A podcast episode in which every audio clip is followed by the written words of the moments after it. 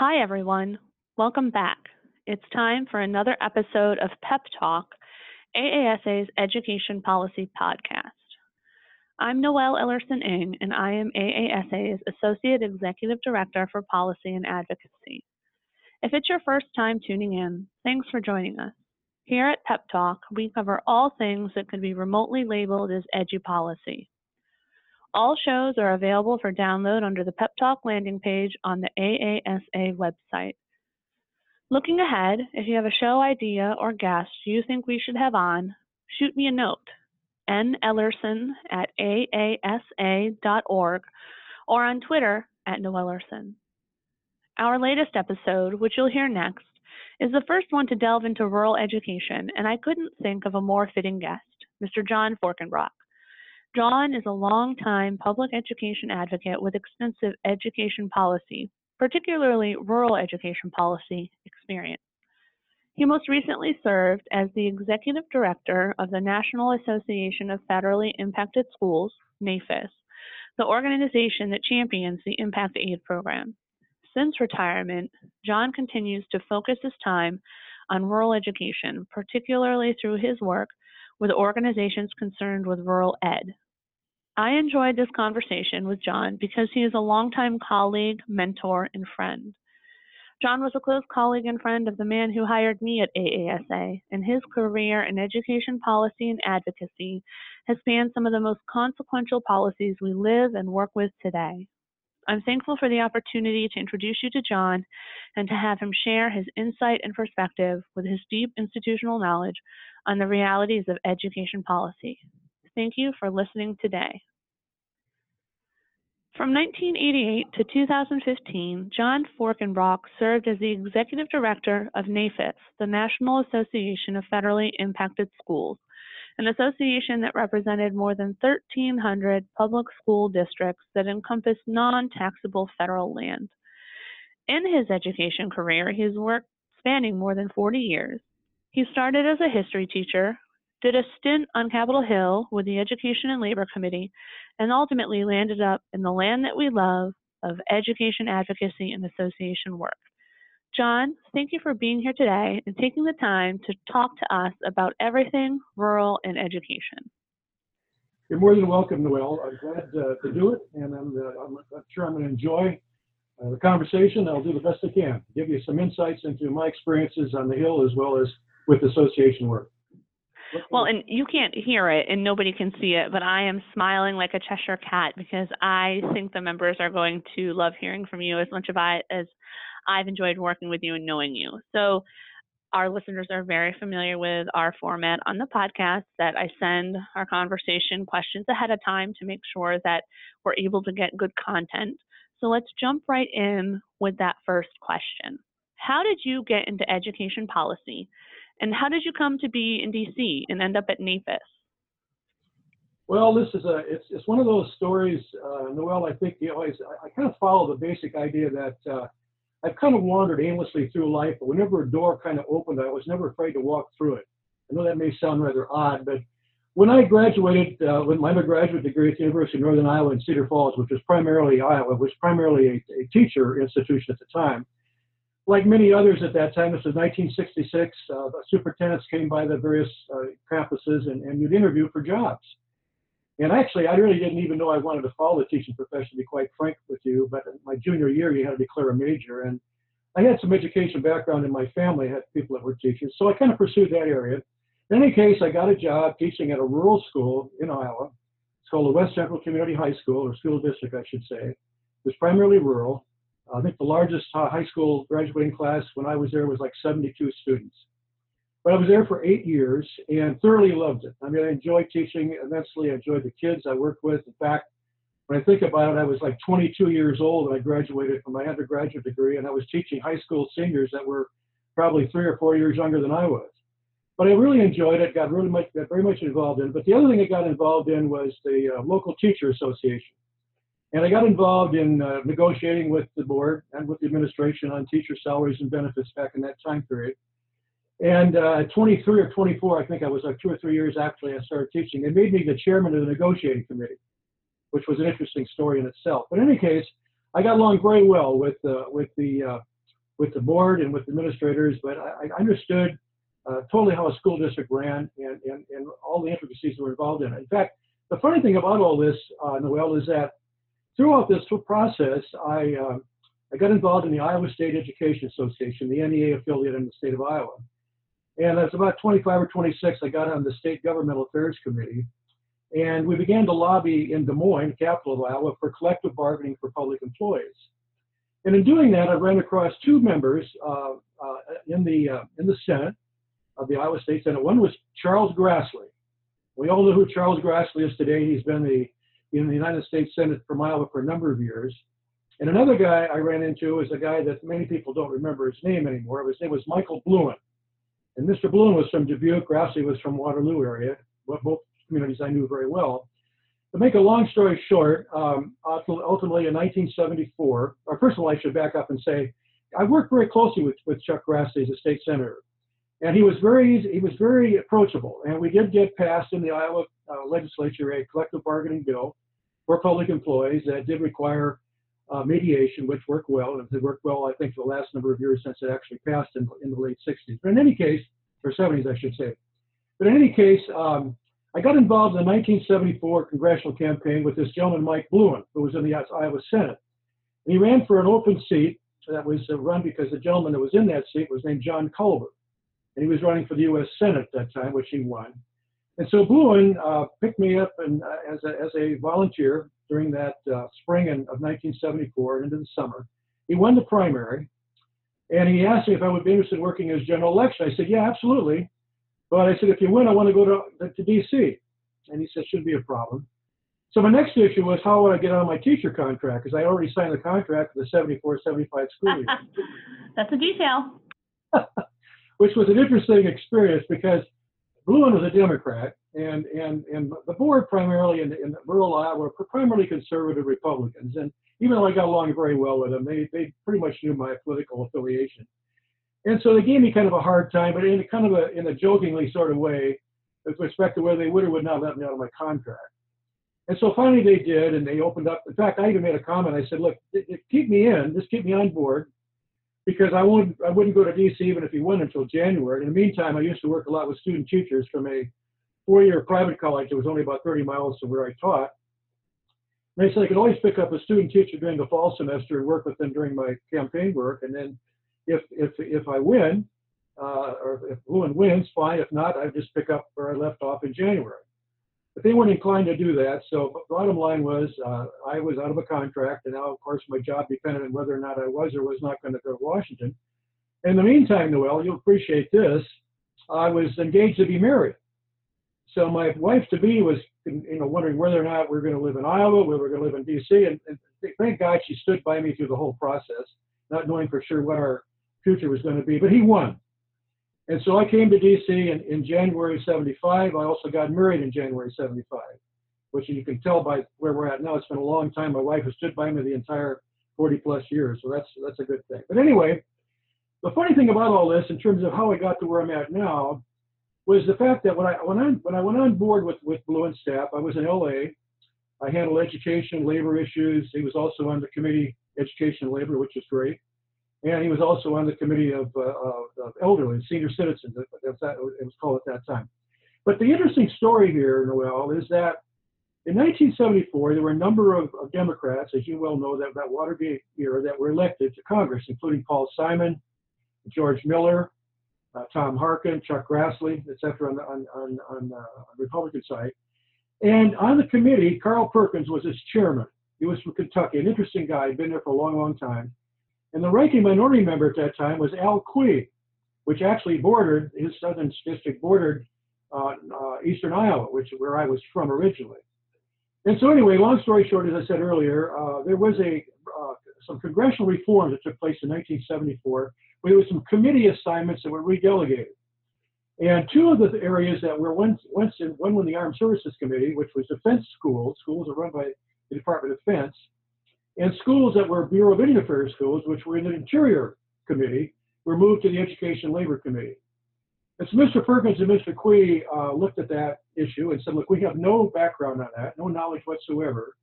So let's appoint a kind of a uh, advisory group, if you will, or a, a, a, not a standing committee, but a committee, if you will, that will get staff, will give it some money to look into those two areas.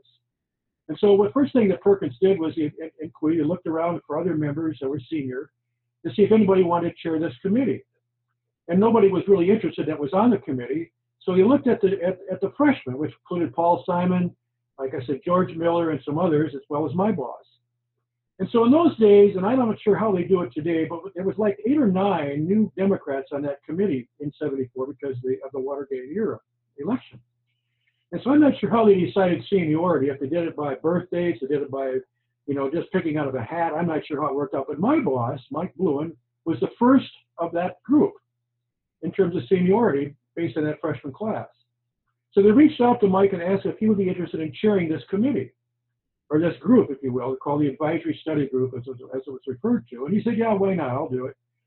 And so he said, okay, what we'll do is we'll give you three staff, or we'll give you a council and two assistant staff, and you can put one of your staff on the Education Labor Committee staff.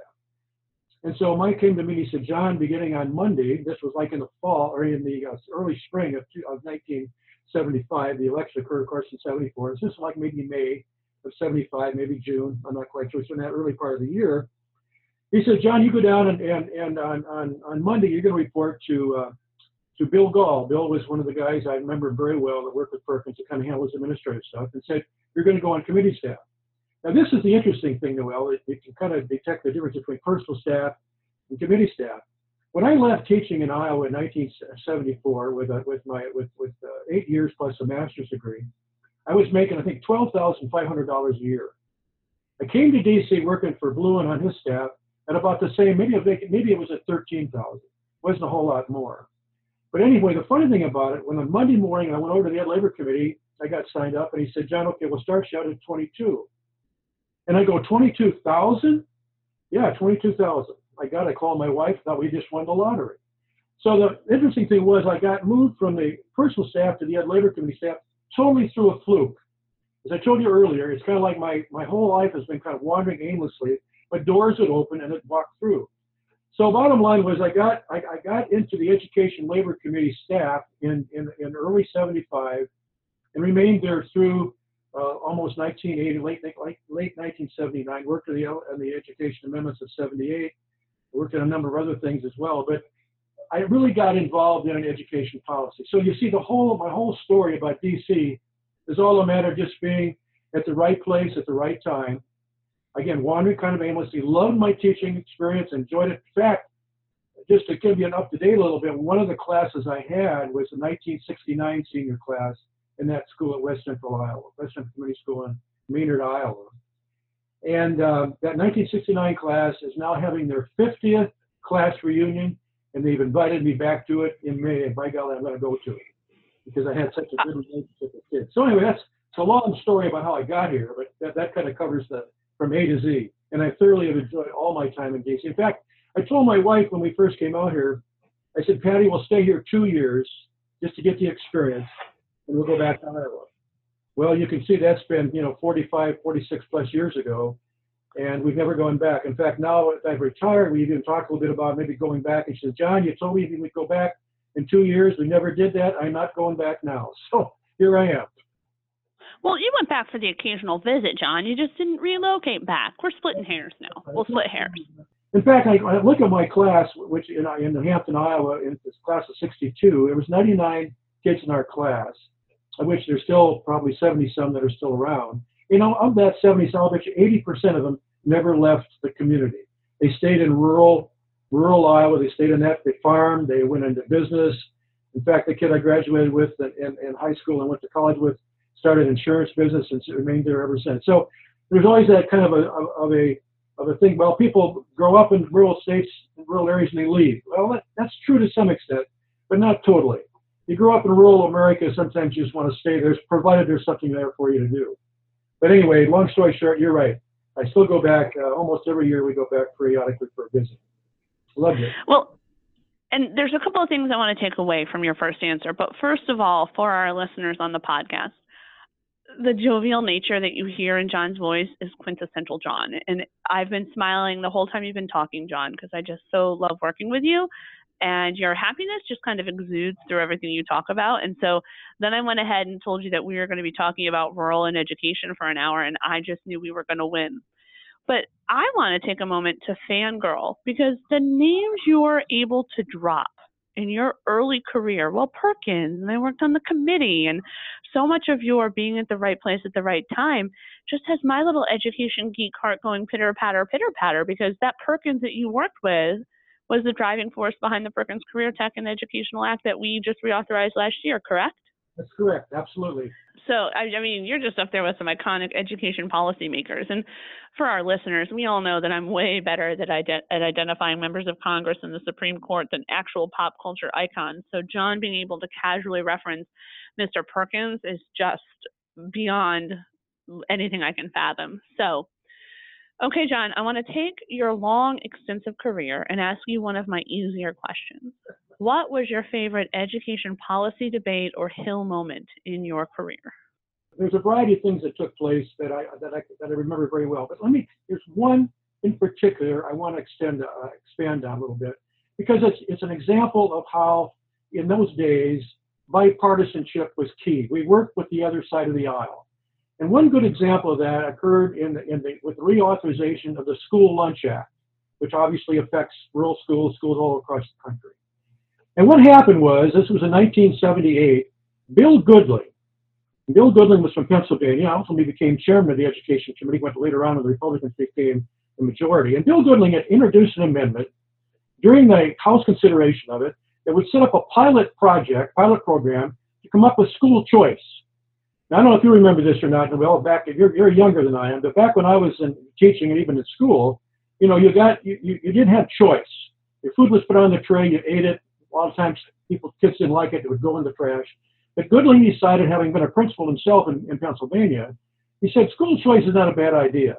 So we put together in the House bill a six, I think, or six or seven state pilot project for school choice.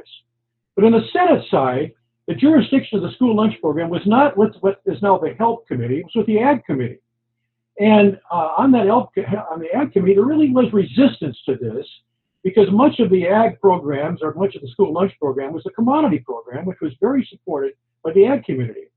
And they really didn't really go into this idea of a school lunch program that could develop choice and would make put, together things to the table that wouldn't necessarily come out of the commodity program. So they did not include this in their bill. So we go to conference.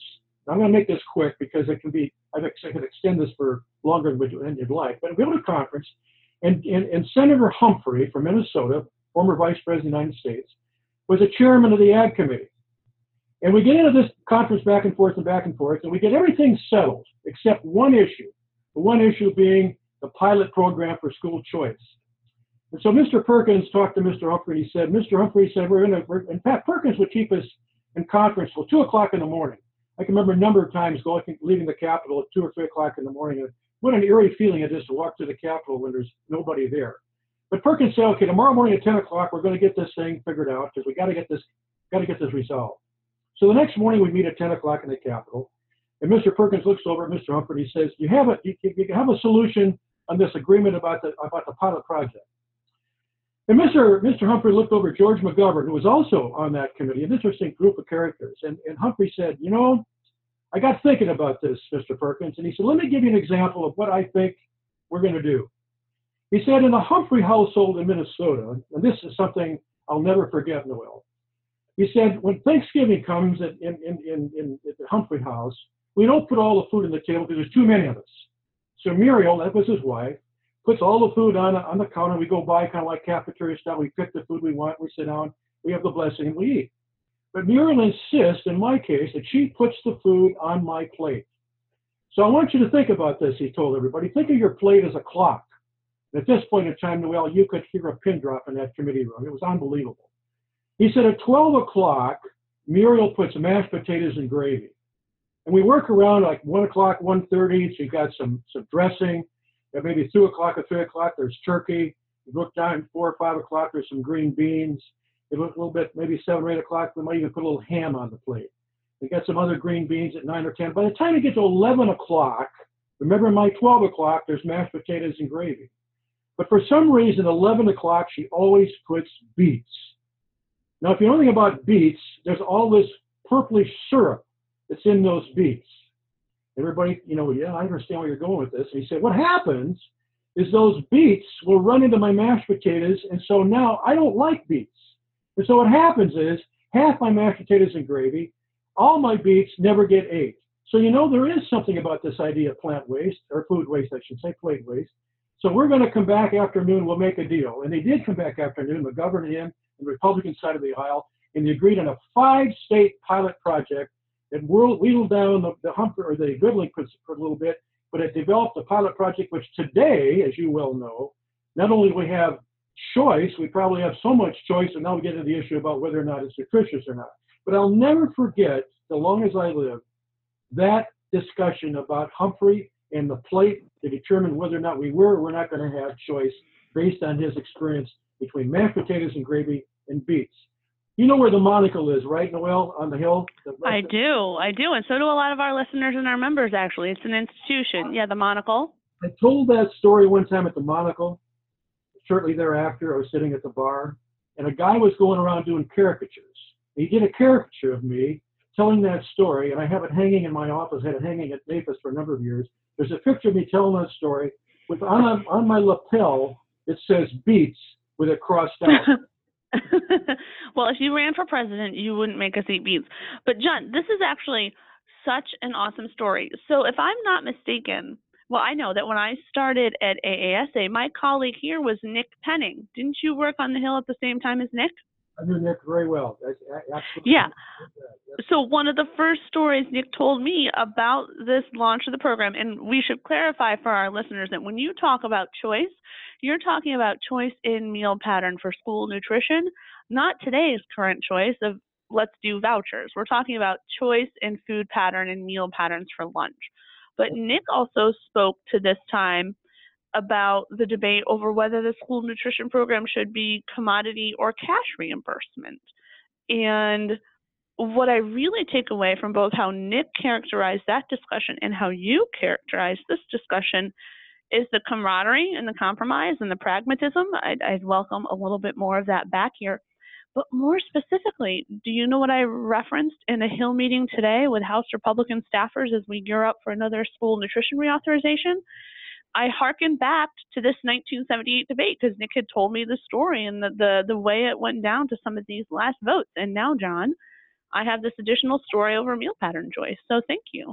You're very welcome. In fact, you know, between Mr. Quie and Mr. Perkins, the, you know, the, the, the chairman and the ranking minority member, I can remember sitting up there behind the dais a number of times, and both Perkins and Quie raised horses. They both were horse guys. And I can remember one time there was somebody testifying, I went with an administration person, I don't remember exactly what was going on.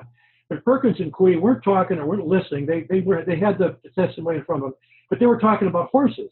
And Quie would say to Perkins, What do you think about this horse? And Perkins would say something. In fact, Perkins even sent, as I recall, a, a, uh, a, uh, a, uh, a pickup along with a trailer to pick up a horse one time. I think in upstate New York someplace to bring it back to Kentucky. And he and Perkins and he and Quie rather would talk about stuff like that all the time. Was always this camaraderie. You know, there were issues in the labor side of the, of the community jurisdiction where there would be some distinct differences. When it came to education, we worked together all the time. Staff would get together. We'd, we'd have a couple beers sometimes after work. There was never any of this hostility, this lack of civility that's going on now. It's a great time to work in the Hill. You know, if I was offered a job today in the Hill Noel, I'm not quite sure I'd take it because I just don't know if I could deal with the, the lack of, of, of, of working together. It just, just, it's just not there anymore, unfortunately. Truth, truth. But I, I do think that the overall effort of ultimately coming together happens. We just get so caught up in the 24 hour news cycle or who tweeted what or keeping score and tit for tat that we often, and that's the royal we, me as an advocate, us as associations, and particularly Capitol Hill and this constant effort of who's winning and who's losing, we need to keep in mind that when you're working with education and kids, it's it's not a zero sum game. And ultimately we need the kids to win. And I mean, we're we're going on a soapbox tangent here, but yeah, that's a sizable shift that I've heard. I've heard uh, people who've been at this game a lot longer lament quite consistently the the the decrease in the civility of the discourse, and I've seen even in my 12 years here at AASA the eradication of the moderate, moderate Dems and moderate Rs, the people who were a go-to for compromise. Uh, and in my career, I think I've seen a shift from a default position of wanting to compromise to a default position of you're damned if you do.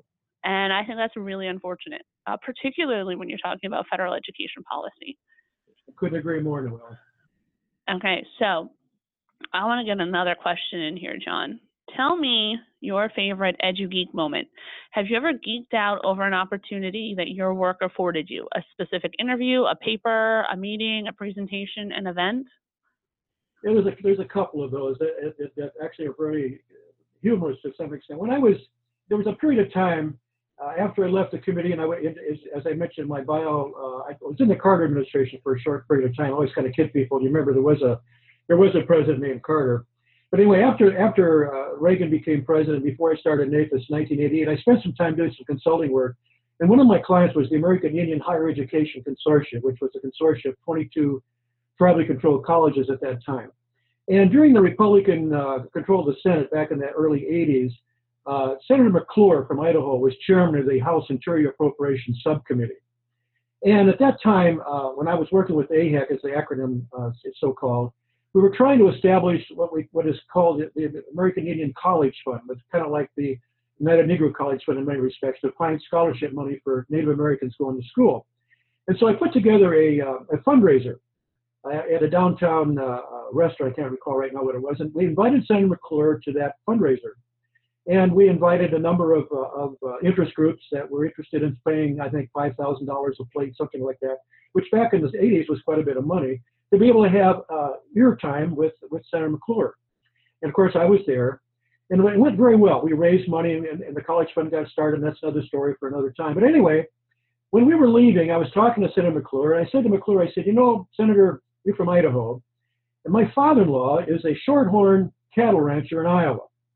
And I said, not too long ago, he was out in, in, in Idaho and he picked up a, a, a, steer that he was going to use, a bull, he was going to use to breed some of his shorthorns. It was a French breed, I can't think of the name of it. And McClure said, well, was it, was it Charolais? And I said, no, that's not right. I can't, I just, I should know this, but I can't think of it. He said, well, listen, you find out what that breed was and you call me back and let me know. So, okay, Senator, I, I will do that. So I get home and I ask my wife, of course, it was her father, and she knew farming. My, my wife grew up on a farm. And she said, John, it was a Salers. Okay, well, I don't know a Salers from a Charolais, but I knew the term. So I called McClure's office the next day. I get the receptionist on the phone. And I said, now this is a very odd call, an odd, an odd request, but I was with the senator the night before last at the fundraiser. I explained the whole thing to her, and he said to give him a call when I had the answer. She said, okay, one second. She puts it on hold. Next thing you know, I'm talking to Senator McClure. And he says, John, he said, what was it? I said, it was a Salers. Oh my God, you're right, Solaires. I know them well. And we chatted for maybe a minute or two about those. And that the reason I bring it up, Noel, is that you never know when a connection will be reached. And that connection with McClure paid me dividends over and over again because every time I'd be out there representing the colleges on, on, on, on interior appropriations, McClure would see me He'd look at me, he'd ask me what we needed, and he never failed to do what I needed to have done. And, and, and, and there was a Republican member, and I was working with a program that primarily was, was more responsive on the Democratic side of the aisle. But he and, and, and Quentin Burdick from North Dakota at that time, and Mark Andrews from North Dakota was on the other side of that. We all worked together. But McClure's story was, was one that I'll never forget. The other one, very quickly, was when I was president of CEF in 1995. You remember 95 a little bit, I'm sure, from what people said about what I call the perfect storm, as I mentioned earlier. Kasich was the chairman of the budget committee at that time. They were putting together legislation that was going to be a reconciliation, which was going to take money out of the direct student loan program, out of the school lunch program. There was a rescission. They were taking money away from the 95 appropriations.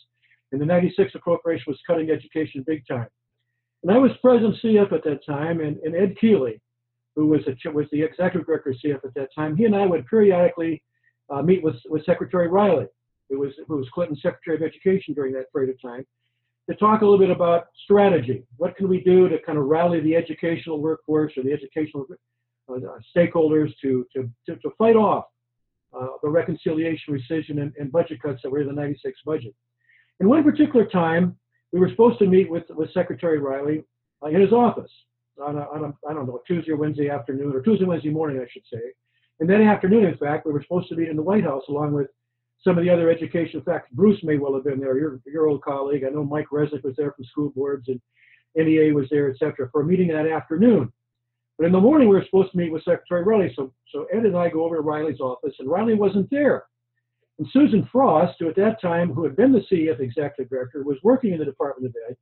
And Susan told us that the secretary couldn't be there because he got held up on a, on a delayed flight from Denver and wouldn't be until the afternoon. But he will meet with us at the meeting scheduled over at the White House that afternoon, which Ed and I were invited to. So we go to the meeting in the afternoon, and there's, like I said, uh, there's, there's, I think Bruce was there, Mike Resnick from NSBA, uh, folks from, from NEA, AFT, and myself, and Ed. Was about seven or eight of us there.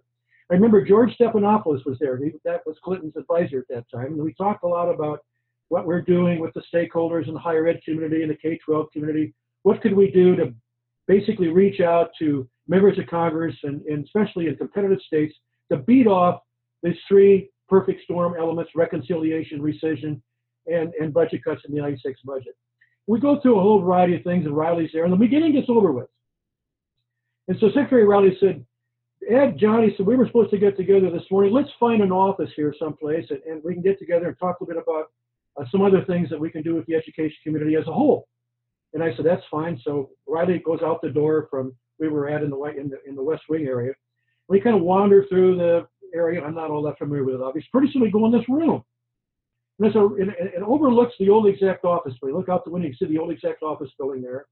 And on one side there was a great shot, a satellite shot of, of the Earth from like a from like the moon or from a from a from a satellite someplace. And I couldn't see the, the, it was a very narrow type room. And we were sitting as we first walked in. Susan Frost was there, Ed and I, and Secretary Riley.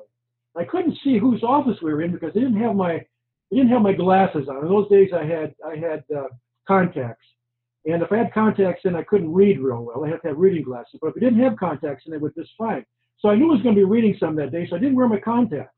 So I couldn't tell. I, there was like a credenza way back, to, you know, the desk. I couldn't see who the, there was pictures of. But I couldn't figure who they were. So we get through the meeting in, in, this office. We walk out, and Ryder looks over at the secretary outside and said, "Thank, thank. When you see Al, thank him for the use of his office." We were in the vice president's office the entire time. I had no idea where I was at. So it was another little bit of storyline that I always remember in terms of kind of a comical side to the whole thing, a little bit of humor. I kind of felt like Forrest Gump, you know, in the show where he actually meets the president. I kind of felt like Forrest Gump. All I needed was my Dr. Pepper, and I'd been inside everything he did. But anyway, another quick story that, that, I'll never forget in terms of a, a, little bit of an unusual piece of of, uh, of uh, history, if you will, that, that that always sticks close to my mind. Interesting.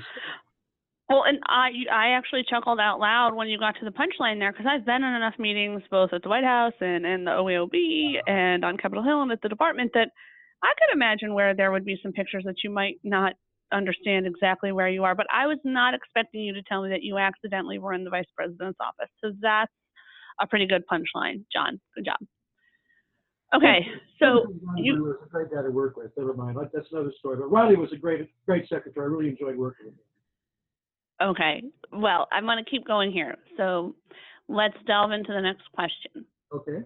Okay, so those stories you just told, John, including the one about Senator McClure and your accidental meeting in the vice president's office, are so key to something I think about a lot. It's actually the golden currency in my work, and that's relationships. Relationships are absolutely critical to me as an advocate. The relationships I have with the members, the superintendents we represent, the relationships with other associations, the relationships on the Hill with reporters, how do you think the role of relationships has changed in advocacy over time, and how do they matter to your work now? You know, that's a that's a good question. I, I honestly, I, don't know whether they've changed all that much. I think they've become more important, and certainly equally as important as they were back in those days. I go back to that 1995 experience a little bit again. You know, it wasn't for the for the, the coalitions that made up the Committee for Education Funding at that time.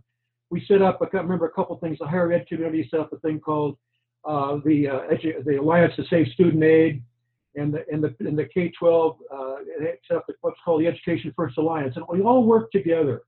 And on today, it's no different. Whether it's the voucher program you mentioned earlier about school choice, I know the voucher program is very key to the, to the National Association of Federally Impacted Schools, as well as all of the organizations that are concerned about public education.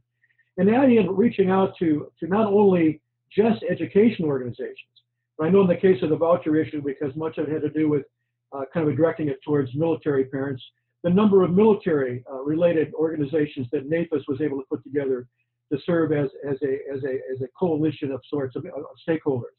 Uh, public education across the, across the, across the country. Uh, it, it's, it's such a key. I mean, relationships not only, the thing, it's not only just organizations and stakeholders, but it's also members. You know, I always believe that in that, that, that axiom that says you never want to burn a bridge. You know, oftentimes when we maybe our, our, our agenda is more uh, on, kind of the left side of the ledger, if you will, doesn't necessarily you don't reach out to those on the on the other side of the ledger. It goes back to that bipartisan issue we talked about before. You try to work with members of both sides of the aisle. You try to work with organizations that represent both sides of the aisle because there's always going to be something. There's always going to be an issue where you can agree on. Maybe 80% of the time there may be issues where you don't agree on, but when you have those 20% you do, you've got to reach out and work together because it's important to them as it's important to you. So I think today, especially with what's going on in the education world, the issue about vouchers and choice and tax credits, all kinds of programs that really undermine the concept of public education and, and, and its purpose and how it's to be funded and the idea of separation of church and state. All those are key things. And the idea of coalition building is so important, again, not only between associations, all that are concerned about public education, but also members of Congress from both sides of the aisle that recognize that public education is a key to our nation's future. So I don't see it uh, relationships to be any more. Uh, I think they were. I think I said they were equally important. They were important back in '95. They were important in 2015. They're important in 2019. It's something we never want to lose sight of. Coalition building, stakeholders all working together for for good, solid public policy. It's something that will never be lost. Uh, it, it never should be lost. Period. I couldn't agree more. And something I've really started articulating out loud, I've long thought it and practiced it, but particularly in the line of work that you and I do when it comes to association work, to the extent that I serve and represent public school superintendents, there's no way I could do anything in isolation. A superintendent doesn't do anything on their own. They are constantly coordinating with the school board, the teachers, the principals, the Chamber of Commerce, their personnel, their administrative staff if I'm at the federal level not also working with all of those same roles, there will be a huge disconnect between federal policy and how it will work at the local level. And so it just reinforces everything you said about how this work is so relationship centric. And if anything goes back to what you were talking about a few moments ago about the need to be collegial and compromise and find the middle ground. I mean, it comes back to that. Let me give you an example, Noelle, of your organization's importance in this whole thing, especially with OCRE the organization concerned about rural education. You remember uh, a few years ago, uh, there was a requirement in the 2015 Every Student Succeeds Act, Section 5005, which required the Department of Education to put together a report on the status of rural education. Yeah, that was underwhelming, but keep going. Right. And there was a draft report they put together, and you remember this very well. And at, at OCRE, we had uh, the gentleman who was the uh, director at that time, or still is actually, of the uh, Community and Rural Outreach uh, Directorship, if you will, or task force, we want to call it, uh, came in and shared with us that, that, that draft. And we looked at that draft, and it was you and AAS, the Superintendents Association, that really took that draft report and put it to, to, to, to the microscope, and you found things in there that, that were not directly addressed. You found issues that we needed to address. And because of AASA's really involvement in OCRE and all the organizations that belonged to it. It was the Farm Bureau, it was the Grange, it was the Broadband Grouping, the NEA, whoever it was, because of your work, and it goes back to the idea of, all working together, we, we, we, we were able to respond to that draft report. And I have to admit that their final report isn't everything we want it to be. There's still issues out there, but it, it's a whole lot different than what it was in that draft because of the work that you guys did. And I really want to commend you for that. I don't think I've ever done that publicly, Noelle, but your work at, at, at, Superintendent's Group with OCRE was key to making sure that report was changed to the where to where it is today, which isn't totally where we'd like it, but it's a whole lot better than what it was originally. So thank you for that. Well, you're very welcome, and I'm happy to pass that along more specifically to my staff. So I believe that was done in coordination with the Rural School and Community Trust. So AASA worked in close coordination with our friend Rob Mahaffey, and it was actually Sasha Pudelski on my staff who handled a lot of that day to day and did the written work in responding to that. But to your point, that's all it was. It was collaboration. Because yeah, they issued a report, but that report barely cleared the minimum standard in the law, and was lackluster at best. So yeah, when you work for administrators who expect good things when final work product is turned in, you're going to get an evaluation with red line edits, and that's essentially what we gave them. You did it. We did it, and the, the next version was less bad. I still wouldn't say that they nailed it, but the final version was less bad than the initial draft. And Okay. Bob Mahaffey, the trust, did a great job as well. And I know he's over there with you guys now, so that's great. Glad you guys are all together. Well, well, and we're going to have a second podcast with you, John, because right now we're just talking about your career experience. I totally want to pick your brain where we focus or hone in on your experience with rural, your time at NAFIS, and your expertise in that area, because that's an organizational goal here at AASA. We focus on our rural work and have partnered formally with the Rural School and Community Trust, but let's save that for another hour. I want to get back to some of your career specific questions. So, in your briefest elevator speech answer, John, what's the most effective strategy or tactic you've utilized as an advocate? Well, I tell you, you know, I, I think a lot of times what you do is something that is based on your gut or experience. And the one that I recall that's that's most prevalent in my mind actually goes to the impact aid issue, but it affects rural schools as well. Was the 2013 sequestration period? You recall that very well when when uh, when we were losing Oh, totally. because of sequestration. And one of the programs that was most affected by it was the impact aid program because it's not a forward funded program, as you well know. It's, it's, it's, it relies on funds from the fiscal year, which is, which is current. And so I was looking at that and what the impact was going to be on, on, on our schools, especially not only our rural schools, but all our schools. But always keep in mind that impact aid probably 70%, maybe even 75% of the schools in impact aid are primarily rural schools. And so I was really concerned about that. And so my gut told me I've got to reach out to Duncan, the secretary. I've got to make him understand that on all the things he's talking about with the Department of Ed, and he was doing a lot of work. He was doing a lot of, lot of rhetoric. A lot of things were in the press. Uh, he was going to go to the Hill to talk about sequestration impact on Title I, which was going to have an impact on Title I, but not until the next year. But finally, through a lot of, a lot of just grinding out, I got a hold of Duncan in a way that, that was that was that was that was meaningful. And all of a sudden, because of that, uh, because of that really strong advocacy on the part of myself as well as our members, we got Duncan to make Impact Aid become what I call the poster child of sequestration because it was not forward funded. And he went to the Hill, he used Impact Aid as an example of, of, of, of schools that are going to be severely hurt, schools that are going to have to cut budgets, cut teachers, cut programs, which many of them did. And then ultimately, we got him to, to actually address one of our, our NAFIS conferences that very year.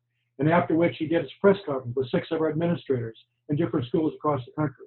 So the advocacy is sometimes something that you don't necessarily have a plan for. You don't necessarily think down and, and, and you say, okay, this is what we're going to do this year. It's something that only experience and your gut will tell you what to do at a given point in time. And well, you're good at that. I've seen you do this over and over again. Your boss, Bruce Hunter, was a mentor to me in many respects in terms of what you got to do. Mike Resnick at School Board Associates at that time was another one of my mentors. Sometimes you got to do what your what your gut tells you to do that you haven't thought about. And so advocacy and, and, and, and what you're doing is, is, is so, so key. But it's it's the knowledge of the system that makes it work well. And I can't emphasize that enough. Emphasize the importance of experience, not not not being afraid to ask others for, for, for advice. All those things play a key role in terms of how well you advocate for who you represent.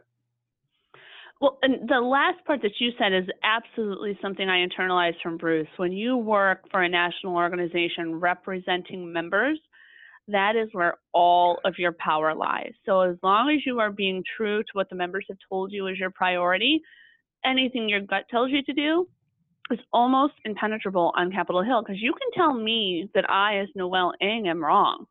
But what I am telling you, what the superintendents have told me, Capitol Hill doesn't want to disagree with the superintendent saying what is or isn't going to work for their district. So if you can trust your gut and your gut is informed and driven and accountable to the direct feedback of your membership, that is a very strong approach and model for advocacy. It served me well and it served Bruce well and sounds strong parallel to what y'all were doing over at NAFIS and continue to do over there. you almost had to do it at NAFIS because it was such a such a different, unique program, as you well know. And and sometimes and it was never a program that had I would call universal support. We always had support, which was always bipartisan, which is very helpful. But Kasich tried to eliminate the program in 1995. Mhm. Uh, Bush in, in 2001, 2002 tried to uh, basically annihilate the program. And so we always had to be prepared. I used to always tell the membership, always figure every six to seven years, be ready because something's down that's going to try to, you know, eliminate us or or to, or, or to put us in a position where uh, we're a lot less uh, stronger than we were before. You just had to be always looking for a threat and be prepared for it. Well, we had that threat last year when Trump tried to convert impact aid into a voucher program. And you want to talk about building a coalition. Impact Aid with NAFIS was protected in large part in deep coordination with the broad coalition of the National Coalition of Public Ed, which is co-chaired by AASA Sasha Pudelski. And that brought together all the ed groups, a bunch of uh, religious groups too that oppose this idea of privatization and vouchers. And together we beat back that heavily flawed premise and this idea that we should privatize public dollars like that. But the, that's a, that's almost the note we should end on because it ties together so many of the important themes you touched on. We're not done. I still have my rapid fire questions for you. But to your point, it had been six or seven years since we had a serious threat with traction to impact aid, so we were about due. That's right. That's right. Exactly. And again, I apologize if I expended too long in some of my other answers. I just I get so excited about some of this stuff. I always kind of kid people when you get to be re- retired, and, and I'm sure Bruce could address this as well. You kind of look at back what's happened in the past that that made you what you are. You, you, you still look to the future, especially when you haven't totally retired. I mean, I love what I do. I, I couldn't stop doing what I do uh, because it's just it's something I believe in but you find yourself sometimes going backwards and, and, and using examples of what happened in the past and try to bring those up to date and use them all over again because you never know uh, like i said before experience is the best teacher you never know when what you did mm-hmm. once before may well be something you're going to do once again well, and that's especially relevant when you look at how often advocate tenure exceeds the tenure of the elected officers on Capitol Hill. They think they have a brand new idea, and you can politely point out to their staff before they get too far into it that no, this has been tried. This is why it didn't work. Now, sometimes we can out an idea that's been tried and we know where it didn't work and we can try to make it better. But that institutional perspective is critical to helping Congress understand that you're not as innovative as you think you might be. And we can at least learn from history, whether it means that we want to do it again or nip it in the bud. That's a very good point, Will, because you know, you think about it, staff on the Hill change over fairly regularly, at least most of them. There's some that have been there for a while. And so it's your historical knowledge and my historical knowledge of programs that really helps staff be able to make the right decisions. You're absolutely right. Historical knowledge is key to good public policy. Mm-hmm. Ditto. I totally agree. Okay, John, I got to get to my rapid fire questions because I'm looking at the timestamp on our podcast and I want our listeners to stay engaged. So, really quickly, what's the story you are most anticipating for this year as it relates to education policy? Well, I think it's definitely going to be the issue of the budget caps. Uh, as you well know, okay. the, that we put back in place beginning in 2020 based on the agreements that were made back a number of years ago. And we've got to ensure that the discretionary spending caps uh, for domestic spending are at least equal to that which is going to be provided for the defense side. Uh, if we don't get those caps removed, I think there's roughly about a $55 billion cut to the discretionary side of the budget, which is going to mean obviously cuts to education as well as other domestic programs. So I think the key right now, uh, and, and, as you well know, uh, the House Budget Committee is not even considering a full budget as per norm, rather just simply trying to increase the caps, which is what we have to have done. So I think the key thing right now, uh, in terms of where we're at at this very moment, is to do all we possibly can to get those caps increased to ensure that funding uh, the dollars and resources going to be available for programs and education for the FY20 budget. Couldn't agree more. So, detailing more beyond just the budget caps, what do you predict for education policy in 2019? Well, I think you know one of the issues is going to be, of course, as mentioned, funding as well. But infrastructure is another issue that we're trying to work on very, very thoroughly this time. There's been two bills introduced, as you know, one in the House by Congressman Scott, one in the Senate by uh, Jack Reed, that would are identical that would provide 100 billion dollars for infrastructure for, for school facilities. And people don't realize. I mean, everything that's they talk about infrastructure deals with bridges, roads, airports, and that's key. I'm not arguing that fact. But no one really understands that there is a, at least a lack of understanding, I should say, that the, the school facilities are important. Environment correlation between environment and learning is so key. and especially in rural areas, because many rural areas, uh, because of the changeover in terms of what's going on in that area, the, the, the bonding is not as easy as it once was, perhaps. Uh, the economy is not what it once was. We need to find ways to, to, to ensure that, uh, that, that, that, that the school environments uh, are such that kids can learn. So I think that's that's one of the key things that uh, that, that I think we're looking at in terms of FY 19. And the other thing really comes right out of that report that you mentioned earlier, Noelle. I mean, I, I had a, a, meeting with uh, a, roundtable meeting with some of our folks uh, two or three weeks ago with Michael Chamberlain and the people over at the department talking about rural education, what the issues are. Broadband, that's a key issue. Internet connectivity with, with rural schools is a key. So many of my superintendents at that particular meeting said, look, we do have access to internet, but it's slow. We have maybe one vendor. The costs are high. We just we need more competition in our areas, and and we need more technical assistance in terms of making sure broadband works in rural areas. So I think that's a real key right now, along with infrastructure in, in terms of infrastructure definition should take infrastructure. I mean, should take broadband into that into that definition. So I think that's another another key.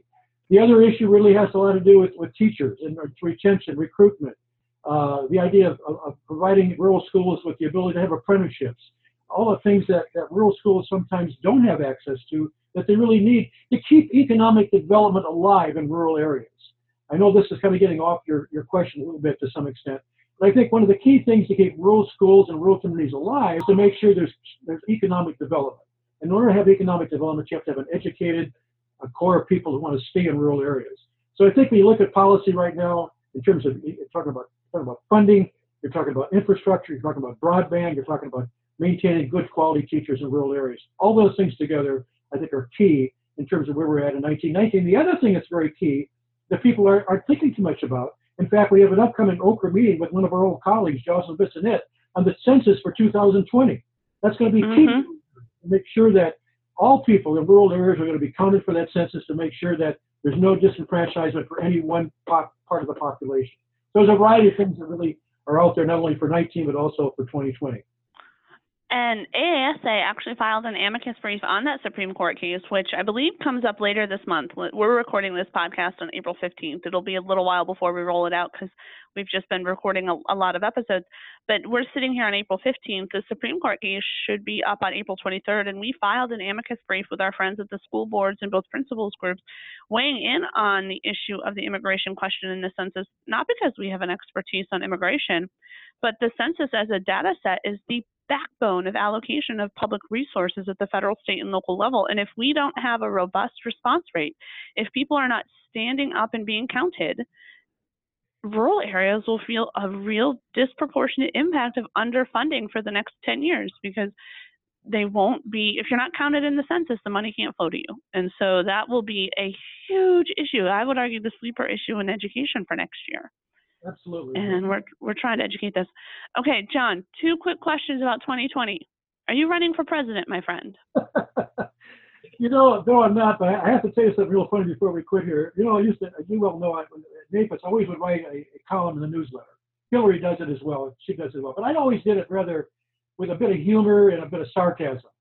And one particular, um, uh, I, have got it someplace. One particular column I wrote talked about I was going to run for president under what I call the common sense party. And I go through a whole variety of things, being that my biggest challenge would be to fundraise. Could I raise enough money to be an independent candidate under the common sense party and to bring some common sense to the presidency? Because certainly we don't have it right now. I'll leave it at that. well, if you let us know if this platform takes takes hold and we'll help push it out and make it an opportunity for all of our members should that be their political persuasion. More specifically and a little bit more substantively for our final question, John, what role do you foresee for education in this upcoming 2020 presidential election year? Well, I think it's got a, the thing we've already talked about has to be key, especially under the current administration. We have to ensure that public education is going to be protected. We have to make sure that the issue of choice, uh, tax credits, all a variety of things that this administration has talked about with respect to education. We've got to basically confront that head on. We've got to make sure that that education is is is, is funded properly. Uh, we always used to always talk about at least five cents of every dollar spent in, in, in, in federal spending goes to education, which right now is a amount about two or three cents, as I recall, even less, maybe a little less than that. So I think the 2020 election is going to still be key on education in terms of its, its as, an investment, not an expenditure, and that and that we have to recognize that that that, that the idea of choice is not the answer uh, in any in, in, in any element, especially in rural education.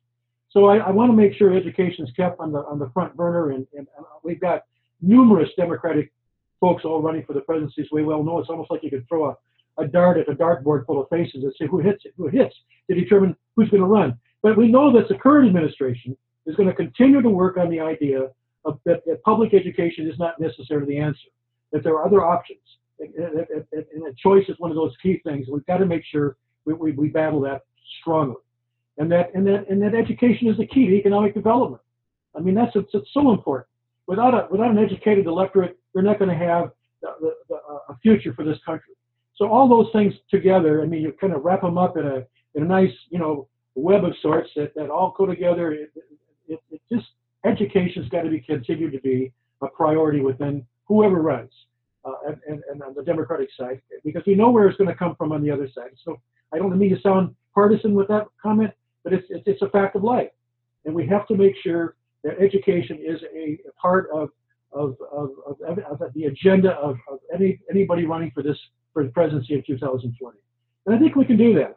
I mean, through organizations like yours, through NEA, through the American uh, Council of Education, ACE, the higher ed group. We, we, mm-hmm. Mm-hmm. we, can make it happen. We just have to be. You know, I used to always remember there was a term. I remember when I was teaching. You have hate, and you have love. But of those two, the worst of the two is apathy. You'd rather hate something or love something. That's great. You give an emotion. But when you have apathy and complacency, that is the worst. We don't want to make sure, we want to make sure there's no apathy or complacency when it comes to education in the 2020 election. That's the key. That's the key. And I think as we talk about these 2020 elections, I've been focusing, and the answers from our podcast guests have really focused on the presidential election. But we all know that the real consequence of elections, particularly for public education, is state and local elections. So, really, the impact of education or the impact of elections on education will matter by who votes. So, it's almost initially just a matter of getting out to vote for 2020. But that would be an entirely separate podcast. And so, John, we had to truncate our conversation today, and we're going to have a whole separate podcast where we actually dig into the specifics of NAFIS and rural and rural education policy. So we'll have you back for another episode in a few weeks. But I want to thank you for sticking with us. Thank our listeners for tuning in. We've been talking with John Forkenbrock, a career policy and education advocacy specialist who has served as an educator in the classroom starting in Iowa. Did some time on the Hill working in key committees with foundational federal education policy programs, including Perkins, and then spent a couple of decades with NAFIS, the National Association of Federally Impacted Schools. John, thank you for taking time to share your insights and perspectives with us. And listeners, thank you for staying with us. This is Pep Talk, the AASA Federal Education Policy Podcast. Thank you and have a good day.